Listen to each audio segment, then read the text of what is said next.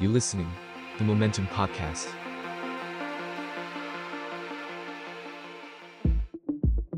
บ Beholder Podcast มองอดีตเพื่อเข้าใจปัจจุบัน สวัสดีครับ สวัสดีครับ กลับมาพบกับ Beholder Podcast อีกครั้งนะครับ อืม กับปีใหม่ครับ ปีใหม่ครับ ปีนี้ก็เป็นปีที่ทุกคนตั้งความหวังว่าอะไรอะไรจะดีขึ้น อืมอืม เศรษฐกิจจะดีขึ้น การ ใช่ เมืองจะดีขึ้น ทุกอย่างจะดีขึ้นเนาะ เนาะผ่านเรื่องร้ายๆมา ดาวมฤตยูผ่านไปแล้ว ใช่ ในทาง ใช่ โหราศาสตร์ ใช่ เขาก็บอกว่าปีนี้ก็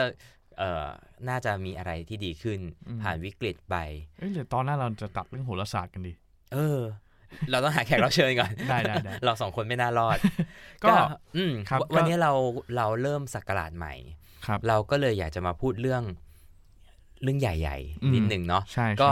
เราพูดถึงประวัติศาสตร์ ใช่ ของของไทยเราหลาย ๆ เรื่องละ ครับ เออแน่นอนครับประเทศไทยของเราประกอบไปด้วย 3 สถาบันหลัก อืม ชาติศาสนาพระมหากษัตริย์นะฮะ ใช่ วันนี้เราก็เลยอยากจะมาพูดเอ่อตรงๆเลยในในประเด็นเรื่องของสถาบันพระมหากษัตริย์ อืม เอ่อเราอยากจะเล่าย้อนไป อืม ตั้งแต่อดีตจนถึงปัจจุบัน อืม เอ่อโดยเฉพาะในเรื่องของเอ่อความต่อเนื่อง ครับ ของสถาบันพระมหากษัตริย์ไทย ใช้ ครับคำนี้ละกัน ครั เนาะ บ วันนี้ก็อาจจะเป็นเชิงความรู้ ใช่ แลกเปลี่ยน แล้วก็เราก็คงขออนุญาตไม่ได้ใช้ราชาศัพท์อะไรเยอะ อืม เพื่อเพื่อความเข้าใจง่ายจะได้ไม่ต้องมามานั่งเปิดกันอันนี้หมายถึงอะไร เออ นี่หมายถึงอะไรอันนี้ เออ ลูกใครอันนี้แปลว่าหล้านแปลว่าปู่แปลว่าย่า เนาะ อะไรเนาะก็เป็นเรื่องเรื่องในประวัติศาสตร์ฮะแล้วก็วันนี้เราจะได้รู้กันว่าประวัติศาสตร์ของการสืบราชสมบัติเนี่ย อือื เป็นมาอย่างไงเนาะ อืม แล้วก็ที่สำคัญก็คือตอนเนี้ยตระกูลมหิดล อืม ซึ่งซึ่งก็คือเอ่อ พระมหากษัตริย์ พระมหากษัตริย์องอ่าค์ปัจ ใน จุ หล บัน วงปัจจุบันครับ มาจากไหน อืมอืม ทำไมมหิดลถึงขึ้นมาได้เนาะ อืม วันนี้เราจะได้รู้กัน ก็หลาย ๆ คนอาจจะฟังมาบ้าง ครับ หลาย ๆ ทฤษฎี หรืออาจจะพอเอาจริง ๆ เด็ก ๆ น้อง ๆ ที่มันก็ยังหรือเราเองบางที ใช่ ก็ยังสับสนใน ใช่ ความสัมพันธ์ของราชวงศ์จักรีแต่ละพระองค์ถูกไหม ครับครับ รัชกาลที่หนึ่งรัชกาลที่สิบอะไรอย่างเงี้ย ครับ เออต้องย้อนไปก่อนครับ จริง ๆ การสืบราชสมบัติ ครั ห บ รือภาษาแบบททางวิชาการทางการนิดนึงก็คือสืบสันตติวงศ์ฮะ ครับ เออผมเข้าใจว่าเป็นคำบาลี ครับ สันตติเนี่ยมันแปลว่าความต่อเนื่อง ครับ อ่ะสันตติวงศ์มันก็เลยแปลว่าความต่อเนื่องของการสืบราชสมบัติใน ถ้าเอาเอาแบบลึกๆเลยก็คือในในราชวงศ์ ครับ เพราะมีคำว่าวงอยู่เนาะ อืม ก็คือความต่อเนื่องกันของของราชวงศ์เออถ้าเราศึกษาประวัติศาสตร์จริงๆ ไม่ใช่แค่เมืองไทยหรอกในในทุกๆประเทศในตั้งแต่อดีตนะครับ ฮะ ผู้นำหรือพระมหากษัตริย์ในอดีตเนี่ยต้องบอกว่าอำนาจเด็ดขาดจริง ๆ เนี่ยมันมันไม่ได้มีอยู่จริงเนาะ ครับ การการที่ใครสักคนจะถูกยกให้เป็นผู้นำเนี่ยแน่นอนว่าก็ต้องมีผลงาน ครับ ต้องเออถ้าสมัยก่อนก็ต้องแบบรบเก่ง อืม เอาชนะศัตรูได้ แล้วก็ได้รับการยกย่องจากเอ่อคน ครับ ให้ขึ้นมาเป็นผู้นำถูกไหมครับเพราะฉะนั้นเนี่ย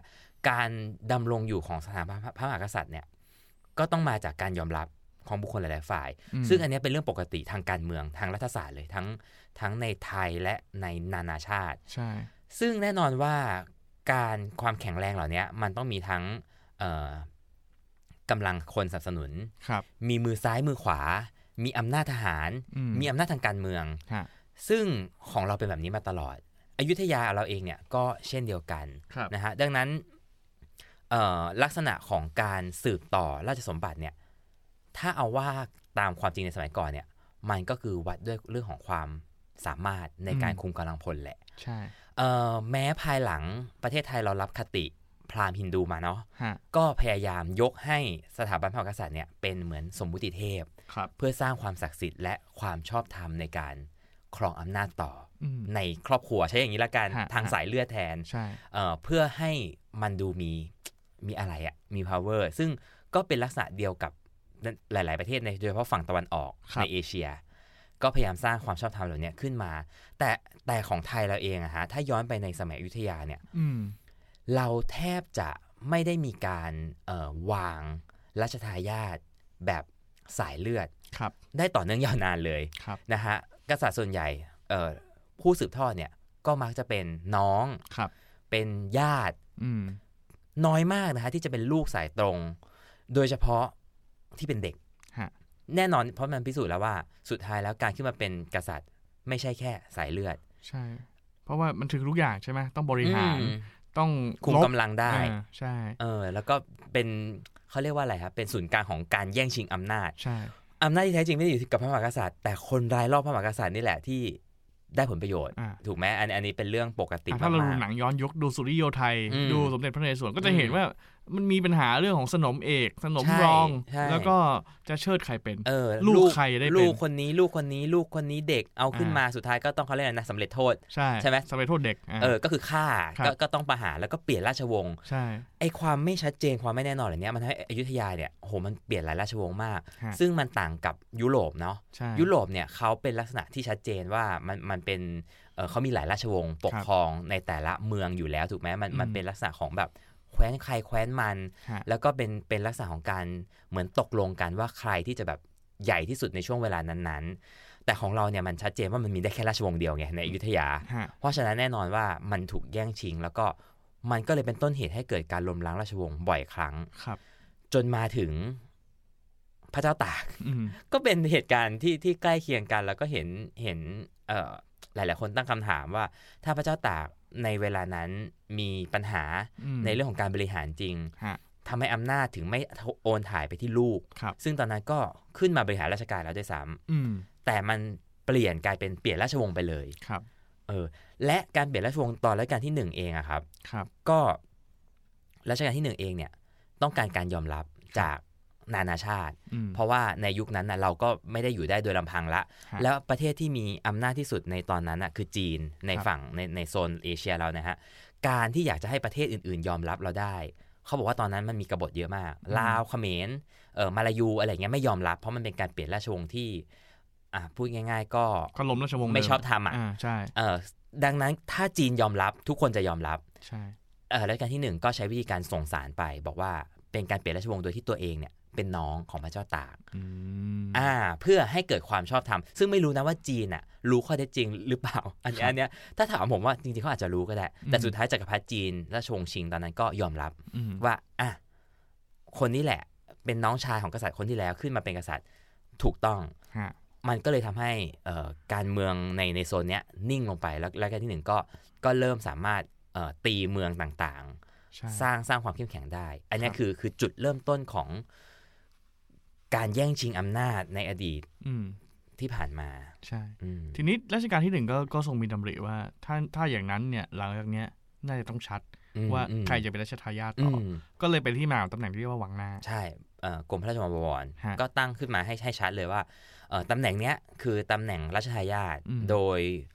นิตินัยเนาะโดย ฮะ กฎหมายเลยแหละ ก็ ใช่ มีการตั้งมีการอะไรเงี้ยแต่ว่าก็เอ่อคนแรกคือเป็นน้องชายของรัชกาลที่หนึ่งที่ลบไม่ได้การฮะแต่มีข้อสังเกตอย่างหนึ่งในในกรุงรัตนโกสินทร์เนี่ยเอ่อตั้งแต่รัชกาลที่หนึ่งรัชกันที่ห้าเลยฮะ อืม กรมพระราชวังบวรเนี่ย ที่ถูกแต่งตั้งไม่มีการได้ขึ้นของราชย์เลย จริง ๆ มีองค์หนึ่งคือรัชกาลที่สองแต่รัชกาลที่สองเนี่ยก็ไม่ได้ถูกแต่งตั้งตั้งแต่แรก ใช่ เพราะว่าเอ่อน้องชายรัชกาลที่หนึ่งท่านท่านเสียชีวิตไปก่อน ใช่ แล้วถึงตั้งลูกลูกชายคนโตขึ้นมาเป็นแทน ม ตอนรัชกาลที่สองตั้งเอ่อเข้าใจว่าตั้งอา ครับ หรืออะไรประมาณเนี่ยครับ ก็ไม่ได้ขึ้น อืม รัชกาลที่สามตั้งก็ไม่ได้ขึ้น อืม ไม่มีใครได้ขึ้นเลยจนกระทั่งรัชกาลที่ห้าครับรัชกาลที่ห้าเนี่ยเอ่อตอนนั้นตระกูลบุญนาค ครับ เป็นใหญ่ค่อนข้างเอ่อมีอำนาจโอ้โหก็คือก็คือต้องบอกว่าใหญ่ใหญ่ใหญ่มาก อืม ที่สามารถตั้งวังหน้าได้ ฮะ แม้จะใช้เขาเรียกว่าอะไรนะ ใช้ในนามของรัชกาลที่ 5 แต่จริงๆแล้วเอ่อสมเด็จเจ้าพระยาที่เป็นตระกูลบุญนาคเนี่ยตั้งลูกของพระพระปิ่นเกล้า ครับ ขึ้นมาเป็นวังหน้ากรมพระราชวังบวรวิชัยชาญ อืม ก็แน่นอนว่ารอห้าก็ก็ไม่ได้รู้สึกเออพอใจ เพราะว่าเหมือนรอห้าไม่ได้เห็นชอบอะ อ่า แล้วสุดท้ายก็นั่นแหละครับกรมพระราชวังวรวิชัยชาญก็เสียชีวิตก่อนที่จะมีโอกาสได้ขึ้นเป็นกษัตริย์ อืม นั่นเป็นการสิ้นสุดตำแหน่งวังหน้า ใช่ และการที่ห้าก็เลยบอกว่าไม่ได้ละ ก็ยกเลิกวังหน้าเลย ต่อไปนี้เอ่อเอาธรรมเนียมฝรั่งมาใช้ ครับ ก็ต้องตั้งคราวปรินซ์ อืม ก็ใช้ชื่อว่าสยามกุฎราชกุมาร ฮะ ก็คืออันเนี้ยชัดเจนเลยว่าพูดง่ายๆคือตั้งลูกชาย ใช่ คนโตที่เอ่อเกิดกับของเราเนี่ยต่างจากตะวันตก เพราะของเรามีหลายมีหลายมเหสีมีหลายภรรยา ครับ ก็เลยบอกว่าอ่ะก็ต้องเกิดจากเออมเหสีหลัก อืม ที่ที่ใหญ่ที่สุด ลูกชายคนโตให้เป็นสยามกุฎราชกุมารนั่นคือครั้งแรก ฮะ แต่ชะตาฟ้าลิขิตเหลือเกิ นนะฮะ ก็ไม่ได้เป็นอีก ไม่ได้เป็นอีก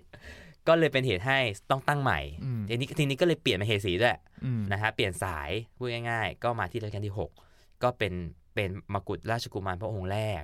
ที่ได้ขึ้นครองราชสมบัติ อืม อืม ก็ทั้งหมดเนี่ยมันมีมีรากฐานมีความเป็นมาอย่างยาวนานเนาะ อืม สมเด็จอ่าอ่าสมเด็จพระบรมโอรสาธิราช คนแรกก็คือสมเด็จพระบรมโอรสาธิราช สมเด็จพระบรมโอรสมเด็จพระบรมโอรสาธิราช เจ้าฟ้ามหาวชิรุณาหิต สยาม อืม กุฎราชกุมารนี่คน ครับ ที่สิ้นพระชนม์ตั้งแต่อายุ ก็ สิบเจ็ด ใช่ สิบแปดอะไรแถวนั้น ถ้าถ้าก่อนที่เราเดี๋ยวเดี๋ยวมันจะไปพาร์ทอื่นที่จะมีตัวละครเยอะขึ้น ก็ ใช่ เล่าไปว่าเดิมทีเนี่ยรอห้าท่านมีมเหสี อืม หลักๆของท่านเนี่ยเป็นน้องสาวท่านเอง ฮะ ก็คือเป็นน้องต่างแม่ ฮะ เป็นลูกรอสี่ ฮะ สามคน อืม อันนี้อันนี้อันนี้สามคนเนี้ยเราเราจำในคนแรกก็คือพระนางเรือล่ม ครับ อันนี้คือเสียชีวิตไปก่อน ก็ไม่มีบทบาท ก็เสียชีวิตไปเพราะว่าไม่กล้าเข้าไปช่วย ตอนนั้ อื น ม ก็คือทุกคนก็คือเรือกำลังล่มอยู่ที่ ก็ อยุธยาก ดมนเทียนบาน กฎมนเทียนบานห้ามใครเข้าไปแตะ แต่ ต้อง มาเหสี เออ เนอะก็เสียชีวิตไป ครับ ก็เลยยกอีกคนหนึ่งขึ้นมา ชื่อว่าเอ่อพระนางเจ้าสว่างวัฒนา ครับ พระนางเจ้าสองพัฒนาเนี้ยก็คือถ้าใช้ใช้สามัญชนก็คือคำสามัญก็คือเป็นเมียหลวงอะ่ะ อืม พระนางสองพัฒนาเป็นเมียหลวงเพราะฉะนั้นลูกชายคนโตก็เลยได้เป็นมกุฎราชกุมารคือเจ้าฟ้ามหาวชิรุณหิต ครับ เดี๋ยวเราจะมาเล่าต่อว่าสมเด็จพระนางเจ้าสองพัฒนามีความสำคัญยังไงต่อ ฮะ แต่พอเจ้าฟ้าวชิรุณหิต สิ้นพระชนม์ สิ้นพระชนม์ปุ๊บ อ่า เออรอห้าก็เลยเลือกที่จะตั้งลูกชายคนที่สองที่เกิดกับอีกเมียหนึ่งเมียรอง ก็คือพระนางเจ้าโสวภา อืม ขึ้นมาเป็นมกุฎราชกุมารซึ่งพระนางเจ้าโสภาเนี่ยก็คือเออแม่ของรัชกาลที่ 6 รัชกาลที่ 7 นั่นเอง ฮะ แต่ว่าสุดท้ายก็ไม่ได้เป็น สุดท้ายก็จบอยู่ที่ที่รัชกาลที่ ใช่ 7 ถูกไหมก็มันก็มีความเปลี่ยนแปลงในช่วงรัชกาลที่ 6 อีกค่อนข้างเยอะนะครับ ฮะ เออรัชกาลที่ 6 เองเนี่ยท่านท่านขึ้นมาครองราชย์ตอนที่เออตอนนั้นยังไม่แต่งงาน ท่านในสมัยก่อนเขาก็ต้องบอกว่าโอ้โหจวนตัวละ เพราะว่าอายุเยอะละในในยุคนั้นถูกไหมแล้วก็ยังไม่แต่งงานแล้วขึ้นมาเป็นกษัตริย์ สิ่งแรกที่กษัตริย์ต้องทำ ฮะ คือต้องหารัชทายาทอันนี้เป็นสิ่งที่กษัตริย์ทุกราชวงศ์ทั่วโลก ต้องต้องทำคือมันเป็นเหมือนหน้าที่หนึ่งอะ อืม ว่าเมื่อคุณขึ้นมาเป็นกษัตริย์ สิ่งสิ่งแรกที่คุณต้องทำคือคุณต้องหารัชทายาทเพราะมันไม่ใช่แค่เรื่องของ เออเขาเรียกอะไรไม่ใช่เรื่องเรื่องของประเทศชาติอย่างเดียว มันเป็น ฮะ เรื่องของความมั่นคงของราชวงศ์ ฮะ มันเป็นเรื่องของความเชื่อมั่นของประชาชน ฮะ เพราะคนจะรู้สึกว่า ถ้าคุณไม่มีรัชทายาทแล้วมันจะไปยังไงต่อ คือคือความศักดิ์สิทธิ์ที่คุณสร้างมา มันจะคลายมนต์ขลังไป อืม ถ้าถ้า ถ้าถ้าใครที่ฟังอยู่แล้วได้ดูซีรีส์เกาหลีบ่อยๆฮะที่แบบเล่าเรื่องแบบราชวงศ์เก่าๆก็เนี่ย เหมือนกษัตริย์ก็ไม่มีอะไรนอกจากมีรัชทายาท แล้วในสมัยนั้นก็คือเราเป็นสมบูรณาญาสิทธิราชย์เต็มตัว อืม ไม่ได้มีระบบอะไรที่ผูกกับ ใช่ ที่มีรัฐธรรมนูญชัดเจน ใช่ เนาะเอ่อคณะรัฐมนตรีก็มาจากพ ก ระ ษั ญา ตริ ติ ย์อืม เออพระญาติทั้งหมดแต่ง อื ตั้ง ม ทีนี้ควบอำนั้นก็เปลี่ยนไปเรื่อยๆ เวลาเปลี่ยนกษัตริย์ถูกไหมฮะ อืม เออ ดังนั้นถ้าถ้ามันมันมีความไม่แน่นอนอ่ะ อืม มันจะทำให้ความสั่นคลอนมันแบบเยอะขึ้น ฮะ ดังนั้นรัชกาลที่ 6 ก็เร่งเอ่อมีมาเหสี อ่า ก็เป็นเหตุผลที่ทำให้เราหกเนี่ย ที่ตั้งใจบอกว่าจะมีมเหสีแค่คนเดียว ครับ มีเมียเดียวเท่านั้นแบบฝรั่ง อ่า สุดท้ายก็มีหลายเมียมาก เพราะว่าท่านก็ต้องการมีลูก ต้องมีรัชทายาท อืม เพราะ ก็ ว่าฝั่งน้องชายก็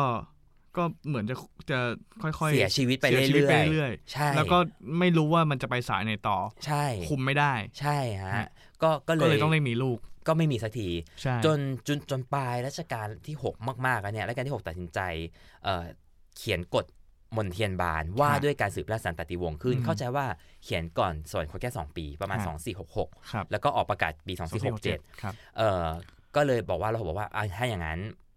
ก็คิดแล้วแหละว่าตัวเอง อืม คงอาจจะไม่มี ฮะ เออเพื่อไม่ให้วุ่นวาย ก็เลยมีการเขียนให้คล้ายๆกับกับฝรั่งคล้ายๆกับอย่างถ้าปัจจุบันเราก็จะเห็นอังกฤษที่ชัดนะนะที่มีการแบบไล่แบบรัฐทายาทอันดับหนึ่งอันดับสองอันดับสามอะไรอย่างเงี้ย อืม ก็บอกไปเลยว่าอ่ะโอเค ถ้าอย่างนั้นน้องชายเป็นอันดับหนึ่งแต่น้องชายต้องแม่เดียวกันนะ ฮะ เออถ้าน้องชนในตายก็เป็นลูกชายคนโตของ อืม ของน้อง ไล่ไปเรื่อยๆ พอหมดแม่นี้แล้วอ่ะก็ไปอีกเมียหนึ่ง อืม ไล่อย่างเงี้ยไปเรื่อยๆ อันเนี้ย ฮะ คือสิ่งที่ที่เขียนไว้โดยโดยหลักการ แต่ในใจของรัชกาลที่ 6 เองอ่ะก็มีการคิดถึงน้องชายตัวเองแท้ๆก่อนคนหนึ่งก็คือเจ้าฟ้าจักรพงศ์ภูวนาถ ฮะ เจ้าฟ้าจักรพงศ์เป็นใคร เจ้าฟ้าจักรพงศ์เป็นเอ่อถ้ารู้จักคุณฮิวโก้ จุลจักรจักรพงศ์ก็คือเป็นเป็นบรรพบุรุษของท่านนะนะครับ ก็เป็นลูกคนหนึ่งของรัชกาลที่ 5 แล้วก็ไปแต่งงานกับแหม่มรัสเซีย อันนี้เราเคยพูดในตอนเอ่อเอพิโซดที่พูดเรื่องความสัมพันธ์ไทยรัสเซีย ใช่ อ่า ก็มีลูกเป็นลูกครึ่ง ฮะ ทีเนี้ยละหกก็รักน้องคนเนี้ยมาก แล้วแล้วองค์องค์เอ่อเจ้าฟ้าจักรพงศ์เนี่ยก็เก่งเรื่องอาหารอยู่ละ เพราะว่าเขาเขากรูมมา เพราะว่าส่งไป ใช่ เรียนที่รัสเซียแล้วก็ ใช่ รัสเซียยิ่งใหญ่มาก อืม เป็นทหารม้าแล้วก็สนิทกับพระเจ้าซา อื ร์ ม ใช่ไหม ก็ ฮะ มีพื้นฐานที่ค่อนข้างดี เรา ใช่ ผมก็เรียนมาแล้วแต่ว่าแน่นอนว่าการมีเมียเป็นฝรั่งเนี่ย มัน ใช่ ไม่ได้เลย ใช่ ก็สุดท้ายเออไม่ว่าอะไรก็ตามเหตุผลใดๆก็ตามเนี่ยเจ้าฟ้าจักรพงศ์ก็เลิกกับกับเอ่อเมียฝรั่ง ฮะ นะฮะเอ่อหม่อมแคทเธอรีนใช่ไหม ฮะ ก็ก็เลิกไปแม้จะมีลูกแล้ว แล้วก็สุดท้ายก็สมรสใหม่ ใช่ กับกับเอ่อหม่อมเจ้าหญิงท่านหนึ่งก็เป็นเป็นเชื้อพระวงศ์ใกล้ชิด ครับ ก็เออเราหกก็เหมือนอนุญาต อืม ว่าถ้าเจ้าฟ้าจักรพงศ์ได้ มีลูก มีลูกก็ให้เป็นเชื้อสายทางเนี้ยได้ ฮะ แต่สุดท้ายเจ้าฟ้าจักรพงศ์ก็ตายกระทันหัน ฮะ อย่างกระทันหันเลยต้องบอก ก็ ว่าก ตอ ระ น ทั นั้น น หันมาก มี ๆ ข่าวลือว่าวางยา อื มีการวางยา ก็ ไป ก็ ลย เพราะว่าทุกอย่างมันเกิดขึ้นหันแล้วก็ภายในเวลาสองสมปีก่อนหกสวรรคตเนี่ยน้องแท้ ครับ ๆแม่เดียวกันก็ไปทีละคน อืม เอ่อ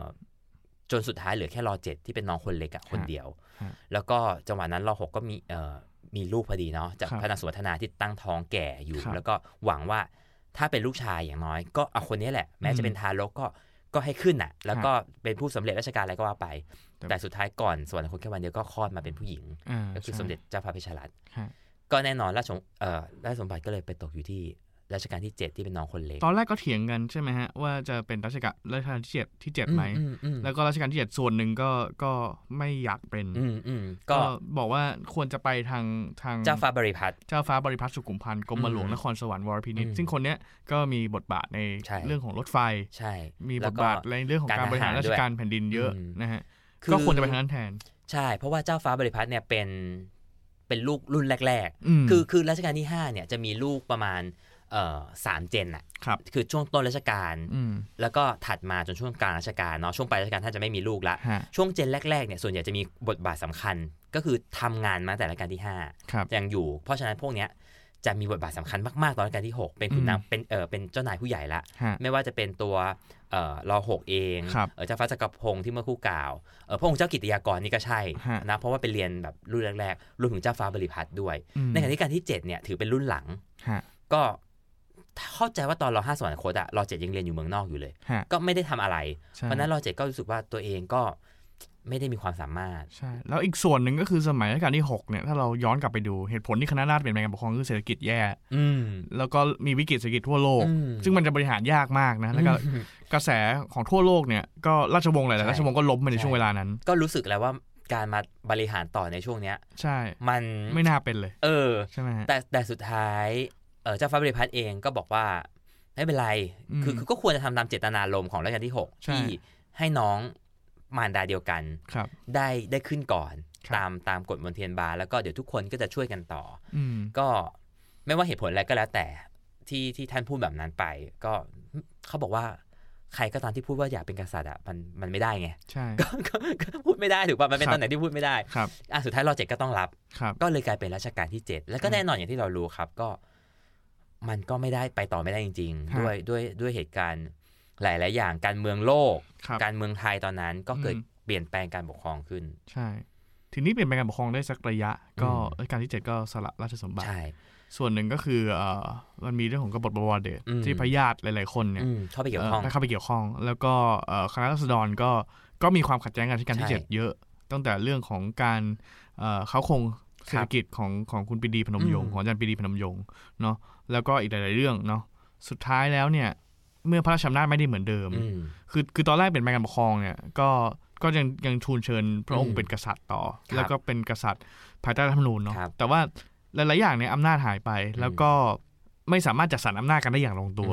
อืม ใช้คำนี้แล้วกัน สุด ใช่ ท้ายแล้วในหลวงรัชกาลที่ 7 ก็ต้องไปสละราชสมบัติที่ประเทศอังกฤษ ใช่ ทีนี้ระหว่างนั้นเนี่ยระหว่างการเปลี่ยนแปลงการปกครองใหม่ ๆ ก็พระญาติอีกคนหนึ่งที่สำคัญก็คือ พระองค์เจ้าเอ่อบริพัตรสุขุมพันธ์เนี่ยเจ้าฟ้าพระองค์เจ้า อืม บริพัตรสุขุมพันธ์เนี่ยก็ก็ไปอยู่ที่บันดุงอินโดนีเซีย ใช่ เพราะว่าคนเนี้ยทางคณะราษฎรเนี่ยเห็นว่าเป็นคนสำคัญมาก ใช่ ๆ เพราะว่าคุมทางการทหาร อืม วันที่เปลี่ยนแปลงการปกครองก็ไปที่เอ่ โอ้ อ โหโดนเป็นคนแรกเลยแห เป็ ละ นคนแรกที่โดนจับ เอ่อไปที่วังท่านก่อนเลย ใช่ใช่ แล้วก็โดนจับก่อนเลย ก็ แล้วก็ ปัจจุบันเป็นธนาคารแห่งประเทศไทยใช่ไหม ใช่ใช่ อืม อ่าวังบงขุนพรหมใช่ อื ไหม ม ก็ไปที่นั่นก่อน แล้วก็เอ่อ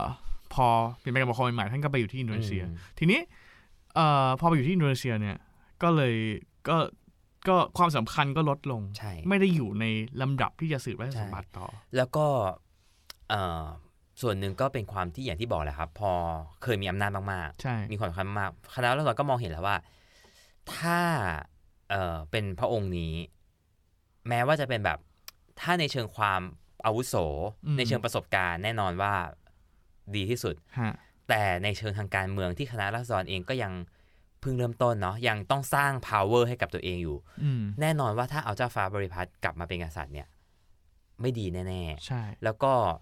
ก็ถึงขนาดที่ว่าเป็นคนแรกที่ที่คณะราษฎรต้องไปคุมตัวก่อนประกาศ อืม ก็เห็นความสำคัญแล้วว่ากำลังทหารทั้งหมดอะอยู่ที่ท่าน ฮะ เอ่อดังนั้นตอนที่ต้องเลือกกษัตริย์ อืม ส่วนหนึ่งเนี่ยมันมีทั้งสองมีสองเรื่องเนาะเพราะว่า ครับ เอ่อรัฐธรรมนูญ2475เนี่ย อืม ฉบับแรกเลยอะเป็นฉบับที่ที่ถูกระบุเลยว่าการสืบราชสันตติวงศ์เนี่ย ครับ หนึ่งให้เป็นไปโดยกฎมนเทียนบาน อืม สองคือโดยความเห็นของรัฐสภา ครับ คือถ้าเราสังเกตดีๆเนี่ยมันมีสองข้อความนี้อยู่ ฮะ ดังนั้นเนี่ยเขาก็ต้องพิจารณาทั้งสองข้อ ครับ เอ่อส่วนหนึ่งเองรอเจ็ดเองเนี่ยก็เคยปราลบไว้รอรอเจ็ดเองก็เคยปราลบไว้เอ่อก่อนที่จะสาระสมบัติ อืม ก็มีบันทึกของท่าน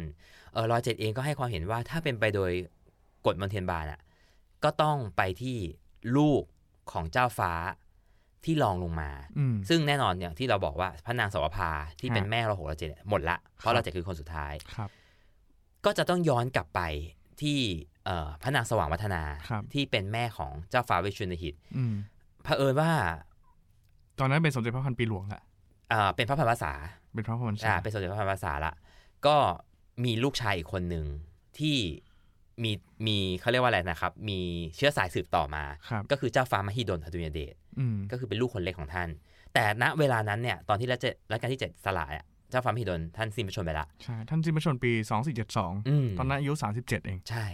แต่ว่าก็มีลูกชาย ใช่ ก็คือณณตอนนั้นเป็นพระองค์เจ้า อานันทมหิดล อืม อยู่ก็รอเจ็ดก็บอกว่า ก็ถ้าเป็นไปตามกฎมนเทียนบานแบบเป๊ะๆเลยเนี่ย ก็ต้องเป็นพระองค์เจ้าอานันทมหิดล ฮะ แต่ขณะเดียวกันอ่ะถ้ามองในแง่ของความแบบอาวุโสก็ยังเป็นเจ้าฟ้าบริพัตรอยู่ดี ครับ ก็ก็ไม่ได้ฟันธงเอ่อวันที่ท่านสละราชสมบัติเอ่อตอนนั้นเนี่ยก็รัฐสภาก็ต้องประชุมตามรัฐธรรมนูญ ฮะ ก็มีข้อที่หนึ่งอ่ะต้องพิจารณาว่ามีการตั้งรัฐทายาทไว้ไหม ฮะ ไม่มีการ ไม่ ตั้ง มี ทั้งโดยนิตินัยและพฤตินัย อืม รอเจ็ดก็ไม่ได้พูดในไม่ได้พูดเป็นคำพูดที่ชัดเจนว่าอยากจะให้ใครด้วยซ้ำ ฮะ คณะราษฎรก็เลยก็ต้องปรึกษากัน เอ่อ อันนี้น่าจะเป็นอาจารย์ปรีดี ฮะ ที่มีบทบาทตอนนั้นถูกไหมฮะ ครับ ความจริงมันก็มีก็ก็มีตัวละครอื่นๆอีกเนอะเพราะว่าอย่างที่บอกท่านรอห้าท่านมีลูก อ เย ยู่ อะ ลูกเยอะมากอืม แล้วก็ตอนแรกมันมีมีผุดขึ้นมาสองสองสองพระองค์ คือ พระเจ้าวรวงเธอพระเจ้าจุลจักรพงศ์ซึ่งไม่ได้ตัดออกนะ ก็ยังก็ยังมีก็ยังมีเอ่อชื่อขึ้นมา แต่ว่าตอนนั้นเนี่ยถ้าดูในกฎมนเทียนบานเนี่ยมันมีคำว่าสามารถขึ้นได้ ยกเว้นในกรณีผู้สืบราชสันตติวงศ์มีพระชายาเป็นคนต่างด้าวเท่านั้น อืม คณะรัฐมนตรีก็พยายามประชุมกันว่ามันแปลว่าอะไร อืม แปลถึงแม่ด้วยไหม อืม แต่ก็ก็มันตีความคำว่าโดยในยยะเนี่ยโดยโดยในยซึ่งอยู่ในกฎหมายเนี่ย ก็ข้ามไปถึงเรื่องของแม่ด้วย อืมอืม แล้วก็อีกส่วนหนึ่งก็คือรอหกก็คือมีพระราชประลบไว้เรื่อง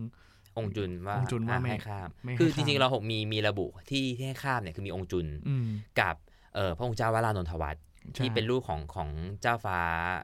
กรมขุนเพชรบูรณ์ ใช่ เพราะว่าแม่เนี่ยเป็นสามัญชน ฮะ ที่ไม่ได้เป็นอ่ะพูดง่ายๆไม่ได้เป็นเมียหลวง อืม อันเนี้ยรอหกก็ก็มีการเขียนบันทึกไว้ เนี่ยนี่คือความวุ่นวายของการที่เอ่อมีสนมเอกสนมรอง ใช่เออแต่ในในเวลานั้นเนี่ยเออเข้าใจว่าทางเออคณะรัษฎรนะครับ โดยคณะรัฐบาลนี่แหละ ก็เลยมีมีให้การให้ทำเป็นจดหมาย ฮะ เรียงลำดับเลย ใช่ ว่าไอในยยะของกฎมนเทียนบานที่ระบุรัฐธรรมนูญเนี่ยณปัจจุบันตอนเนี้ยมีใครบ้าง อืม ก็มีการทำจดหมายครับ ตอนนั้นเนี่ยจดหมายออกโดยเอ่อกระทรวงวังคนที่เสนอเนี่ยคือเจ้าพระยาวรพงศ์พิพัฒน์ ฮะ เอ่อทำจดหมายถึงรัฐมนตรีและนายกรัฐมนตรี ครับ ก็คือไปไปไล่มาให้เลย แล้วก็เอ่อให้เจ้าฟ้ากรมพญานาริศรานุวัติวงศ์เนี่ยเป็นคน อืม ตรวจ โอ้นี่แม่นเรื่องประวัติศาส เป็น ต แม่ ร์ ประวัติศาสตร์แล้วก็เหมือนกับอาวุโสมากในตอนนั้น ฮะ ก็มีการลงนามมา ก็ไล่มาว่าถ้าเอาตามกฎมนเทียนบานเป็นใครบ้าง อืม ก็ไล่มาครับว่าอันดับที่หนึ่งก็คือยังคงเป็นพระองค์เจ้าอนันทมหิดล ฮะ อันดับ 2 ก็คือพระองค์เจ้าภูมิพลนะฮะไล่มานะครับเอ่อไปจนถึงลำดับท้ายๆเนี่ยเอ่อตระกูลยุคน ครับ นะฮะซึ่งซึ่งตอนนั้นเจ้าฟ้ายุคนไม่อยู่แล้วก็จะเป็นพระองค์เจ้าพานุพันธ์ยุคนพระองค์เจ้าเฉลิมพลที่คำพรอะไรอย่างเงี้ย ก็ ก็ก็คือไปถึงตรงนั้นเลย แล้วก็ที่น่าสนใจในเอกสารครับ เออในแต่ละชื่อเนี่ยจะมีบางชื่อที่มีการขีดเส้นใต้ อืม แล้วจดหมายท้ายจดหมายเนี่ยเขาเขียนว่า หมายเหตุที่ขีดเส้นไว้ใต้นามพระองค์ใด หมายความว่าพระมารดาของพระองค์นั้นเป็นเจ้า อืม คืออุปโตสุชาติ ครับ โอ้โห แสดงว่ามันมีความแบ่งชนชั้นกันแบบภายในเจ้าด้วยกันเองอีกทีนะ อืม คือแม้ว่าจะมีการเรียงลำดับตามกฎ อืม มนเทนบาลนะ ฮะ แต่ก็มีการขีดเส้นอีกนะ ว่าใครที่มีแม่เป็นเจ้า อ่า และมีคำว่าอุปโตสุชาติที่เหมือนกับแบบ มีชาติกำเนิดที่แบบพร้อมอ่ะ ครับ ซึ่งแน่นอนครับพระองค์เจ้าอานันทมหิดลพระองค์เจ้าพานุเอ่อภูมิพลอดุลยเดชเนี่ยไม่ได้มีขีดเส้น อืม เพราะแม่ท่านเป็นสามัญชน อืม ซึ่งเอ่อมันก็มีการอันนี้ไม่มีบันทึกละ แต่มันเป็นประวัติศาสตร์เรื่องเล่าแล้วแหละว่าแบบมันก็เลยมีการถกเถียงกันเยอะ ว่าเราจะเอาอยัางไง อืม เออ เพราะถ้าก่อนหน้านี้มันก็มีพูดเรื่องของความเข้มข้นของสายเลือดถูกไหม รูปรัดรูปรัด เออ ต้องเลือดสีน้ำเงิน ดังดังนั้นถ้าเอาตามกฎบันเทียนบานแต่อันดับที่หนึ่งไม่ใช่เลือดสีน้ำเงินน่ะ อืม ได้หรือเปล่า ใช่ เอ ก็ อ ก็เลย ทีนี้คณะรัษฎรก็ไม่ได้ชอบเจ้าอยู่แล้ว อืม ก็ไม่ได้ไม่ได้สนใจว่า อืม แม่ใครจะเป็นเจ้า อืหมรือเป็นเจ้า ต้องเอาคนที่คิดว่า ตรง ควบคุมได้ ตรงแล้วก็ตรงกับภาพลักษณ์ของประชาธิปไตย เออ ตรงกับภาพลักษณ์ที่เอ่อเราไม่มีระบอบเจ้าแล้วอะ อยู่ คน ข้างประ เท่า ชา กัน ธิป แล้ว ไตยเ อยู่อยู่อยู่ข้างอยู่ข้างประชาธิปไตย ฉะนั้นก็ต้องเลือกเออคนที่ดูสามัญที่สุด อ่อ ที่จะเข้ากับระบอบ ภพลัษณ์ ไป ที่ดีแล้วก็ และอีกส่วนหนึ่งก็อย่างที่อย่างที่คุณโก้บอกคือต้องคุมได้ อืม เนอะ เกี่ยวข้องกับการเมืองน้อยที่สุด ใช่ใช่ ดูแลวห่างไกลกับการเมืองที่สุด ใช่ ก็เลย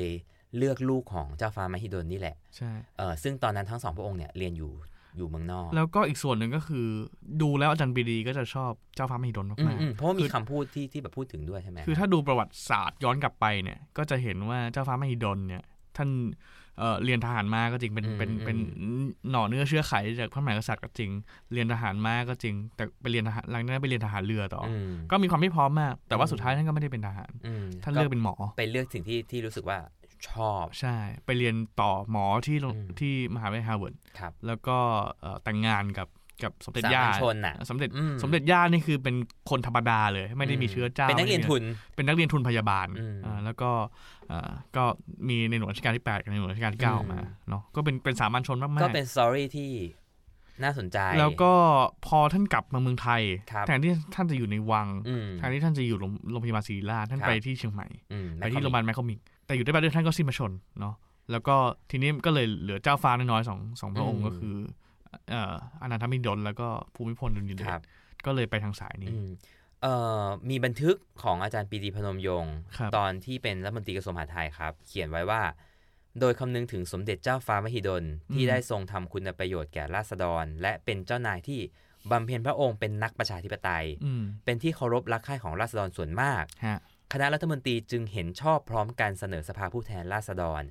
ขอความเห็นชอบที่จะอัญเชิญพระวรวงศ์เธอพระองค์เจ้าอานันทมหิดล ขึ้นเป็นพระมหากษัตริย์ อืมผมว่าตอนนั้นคนไทยไม่รู้เลยซ้ำว่าคือใคร ใช่ ใช่ไหมเพราะตอนนั้นท่านแปด เกิด ข และ วบ เติบโตที่เมืองนอก ใช่ ตลอดเลย ใช่ใช่ อืม แล้วความจริงก็คือมีแคนดิเดตอีกคนหนึ่งก็คืออ ม พระองค์เจ้าพานุพันธ์ยุคนเนาะ อืม อันนี้ก็เอ่อยุคนในเวลานั้นก็ไม่ได้มีบทบาทบทบาทอะไรมาก ใช่ ใช่ไหม แต่ว่ามีความอาวุโสมาก แต่ว่ามีคนอาวุโสกว่า อาวุโสกว่าเยอะมากเลยครับ ต เพ อนนั้ตราะว่าน พระออน ง นั้นค์เจ้าพระนุพนยุคนเนี่ยณตอนนั้นน่าจะ 24 ใช่ แล้วก็จบโรงเรียนในร้อยแล้ว อืม เป็นทหาร อืม เนาะแล้วแล้วก็ถ้าเทียบแคนดิเดตตอนนั้นก็คือพลเจ้าพลเจ้าพานุพันธ์ยุคนเนี่ยก็มีความเพียบพร้อม แล้วก็ถึงเวลาหนึ่งน่าจะคุมยาก อืม เพราะว่าก็ยังมีความเป็นเชื้อเจ้า อื ไม่ได้แบบ ไม่ได้ถูกเลี้ยงดูมาแบบลูกชายของเจ้าฟ้ามหิดลซึ่งเลี้ยงแบบสามัญชนเนาะยุคนก็จะอยู่ในวังอ่ะ ใช่ ก็ยังมี ใช่ วังมีอะไรอยู่เออน่าสนใจอีกอย่างหนึ่งก็ก็คือประวัติของพระเจ้าพานุพันธ์ยุคนเนี่ยก็คือเอ่อหลังจากนั้นเนยท่านก็ทำภาพยนตร์เนาะท่านเป็นท่านทำหนังเยอะมาก อืม แล้วท่าน ระโว ก็ ภาพยนตร์ใช่ไหม ไม่ใช่อัศวิน อัศวินภาพยนตร์ก่อนอ่ะ แล้วระโวภาพยนตร์นี่คือน้องชายท่าน อ๋ออ อนุสรณ์มงคลการ ก็ก็คือเป็นครอบครัวของ ครอบครัวของคน วง ทำหนั การ ง ภาพยนตร์ ใช่ แล้วก็หนึ่งในลูกของของพระองค์เจ้าพานุพันธ์ยุคนเนี่ยก็คือ ท่านผู้หญิงพันสวรียุคน อืมอืม แล้วก็เป็นพันสวรีกิติยากรแล้วก็เป็นแม่ของพระองค์โสม ใช่ ก็มี อ่า ความเกี่ยวข้องกับ ใช่ กับเอ่อ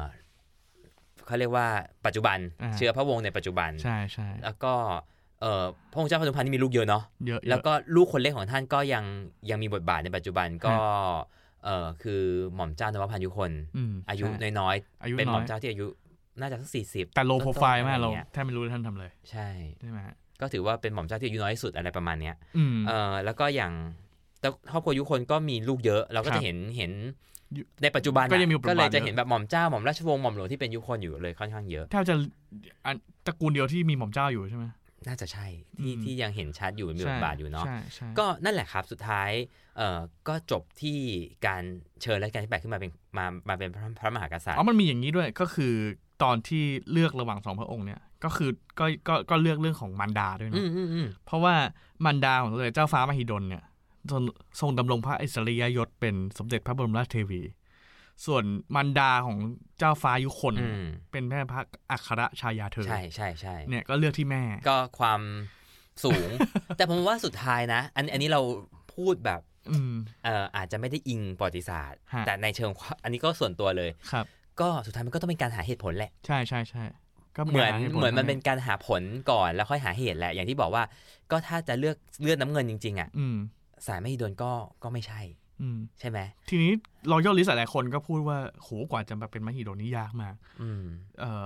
แต่ถ้าดูอย่างเงี้ย ไม่ต้องรอยย่อลิสก็ได้ก็ดูแล้วก็โอ้โหฝ่าฟันมาเยอะเหมือนกันกว่าจะ อืม กว่าจะมาถึง อืม ในหลวงรัชกาลที่ อืม 8รัชกาลที่9ในหลวงรัชกาลที่ 10 ใช่ เนอ เพราะว่าลูกรัชกาลที่ห้ามีเยอะมาก ใช่ ไม่นับหลานอีก ใช่ ที่เยอะมากแต่สุดท้ายก็หลานหนึ่งในนั้นก็คือเอ่อพระองค์เจ้าอนันทมิดลที่ได้ขึ้นมาเป็นกษัตริย์ ครับ ก็ต้องบอกว่า สุดท้ายก็ต้องยอมรับครับว่า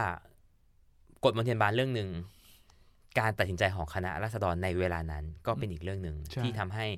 ผลลัพธ์ออกมาเป็นแบบนี้ ใช่ แล้วก็อย่างที่หลายคนพูด ถ้าไม่มีคณะสดรก็ไม่มี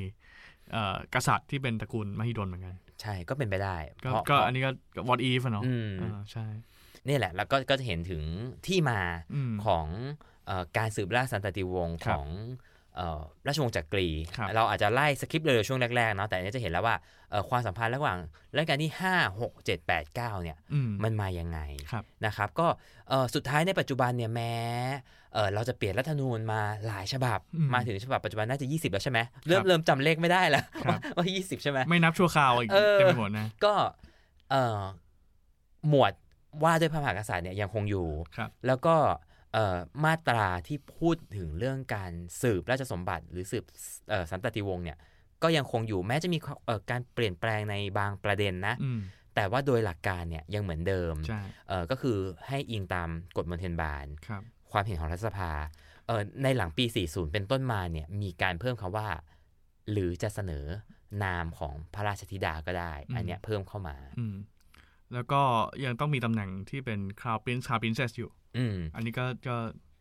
แต่ว่าปัจจุบันก็ไม่มีไม่ได้มีการตั้งไว้ ใช่แต่ปัจจุบันเนี่ยก็ยังไม่มีการตั้ง คือพูดง่ายๆคือ ถ้าตั้ง ถ้าตั้งรัฐายาท ครับ เอารัฐายาทก่อนอันดับหนึ่ง ครับ ถ้าไม่มีการตั้งแต่มีการตั้งโดยสมมุติ อ่า อย่างเช่นอาจรายการที่ 6 ที่ตั้งน้องชายไว้ ครับ อะไรอย่างเงี้ยเลื่อนยศเป็นพิเศษ อ่ะ อืม ก็คือคนนี้ แต่ถ้าไม่มีอีกทีเนี้ย มันก็ต้องเข้าสู่กระบวนการเอ่อสรรหา คล้ายๆว่ากระบวนการเสนอชื่ออะ ต้องนั่งดูกฎบนเทียนบานอีก ใช่ ก็อาจจะมีเราก็ไม่รู้เนาะอันอันนั้นมันเป็นเรื่องของอนาคต ซึ่ง ครับ ซึ่งเราก็คงไม่ได้ไปพูดถึงในวันนี้หรอก แต่ว่า ก็นั่นแหละครับ อย่างที่บอกว่าเอ่อโดยธรรมเนียมปกติของของทุกๆ ราชวงศ์ ครับ ความมั่นคงของเอ่อสถาบัน ครับ ก็ขึ้นอยู่กับลายอ่ะผ อื ม ม ไม่แน่ใจมันจะมีศัพท์ที่เขาเรียกอยู่ใช่ไหมเหมือนกับลายของของความต่อเนื่อง ครับ คือมันไม่ใช่แค่อดีต มันต้องมองไปถึงอนาคตด้วยอะไรเงี้ย ซึ่งอันเนี้ยก็ยังเป็นสิ่งที่ณปัจจุบันเอ่อราชวงศ์ของเราเนี่ยยังยังไม่ได้ชัดเจน ครับ ซึ่งเอ่อก็ต้องติดตามต่อไป ครับ ละกันนะฮะ ก็เอ่อในสุดท้ายนี้เราจบกันด้วยคำในรัฐธรรมนูญปัจจุบัน ฮะ ที่มีการบัญญัติไว้ ฮะ นะครับ ในรัฐธรรมนูญฉบับ 2560 ครับ มาตรา 20 ภายใต้บังคับมาตรา 21นะ อืม การสืบราชสมบัติเป็นไปโดยในแห่งกฎมนเทียนบาน ว่าด้วยการสืบราชสันตติวงศ์พระพุทธศักราช 2467 การแก้ไขเพิ่มเติมกฎมนเทียนบานว่าด้วยการสืบราชสันตติวงศ์พระพุทธศักราช 2467 เป็นพระราชอำนาจของพระมหากษัตริย์โดยเฉพาะ เมื่อมีพระราชดำริประการใด ให้คณะองคมนตรีจัดทำร่างกฎมนเทียนบานแก้ไขเพิ่มเติม กฎมนเทียนบานเดิม ขึ้นทูลเกล้าทูลกระหม่อมถวาย เพื่อมีพระราชวินิจฉัย เมื่อทรงเห็นชอบและทรงลงพระปรมาภิไธยแล้ว